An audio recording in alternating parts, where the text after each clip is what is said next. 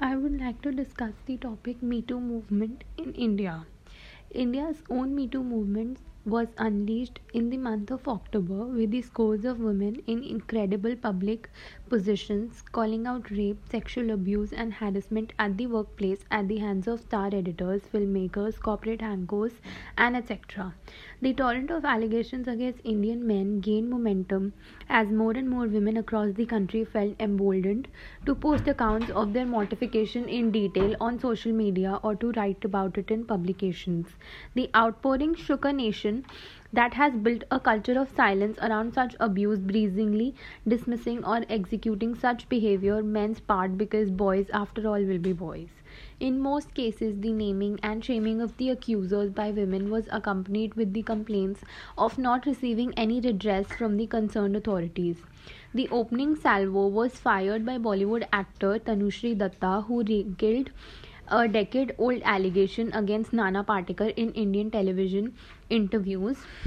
This uncocked a storm on the social media, popularizing public opinion on the social issue.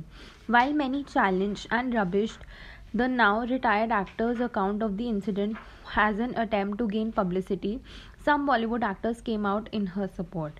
The act- accusations kept snowballing up against the journalist Ghazala Wahab, who shared her ordeal on The Wire, a news website. The barrage of outpourings highlighted a dissequeling picture. Not only were most allegations shocking, but also understood a deafening, so official silence on what were in many instances open secrets. Parallels were also drawn between India's Me Too movement and that of United States, which began last year when at least a dozen women came in quick succession to corroborate allegations of sexual assault, which Hollywood mogul Harvey Weinstein highlighted in a pattern of abuse and culture of silence around it. As the Me, Too accusations spread like wildfire to other industries, a string of men men in authority came under investigation by the employers or went on to apologize for their infractions. Some people relinquished their high post. With a pub- growing public outcry against powerful and abusive men, some companies have instituted new measures to make women feel safe in their workplaces. Their optimism, there is optimism as well as such a movement has finally taken root in conservative country like India, notorious for its entrenched partial, patriarchal ways and misogyny. A survey in Indian spent media analysis firm has found that registered cases of sexual harassment at Indian workplaces skyrocketed by 54% from 371 from 371 in 2014 to 570 in 2017. At the same time, according to surveys, over 75% of sexual harassment cases in India go unreported. Abuse of women is widespread in India and is rarely discussed, partly because of the shame felt by who has suffered and partly because of the fear of reprisals, especially at work.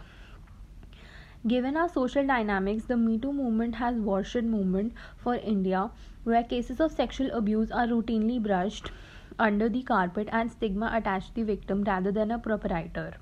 We need such exposures to empower women and make society more inclusive.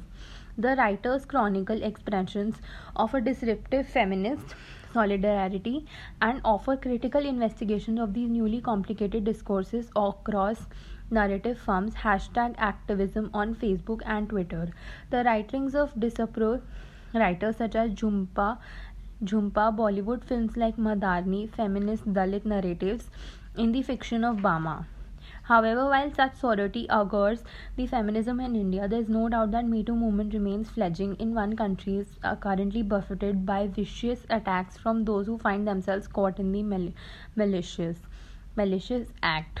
However, I would like to address that women are very very women play a very important role in our economy and we should protect them anyhow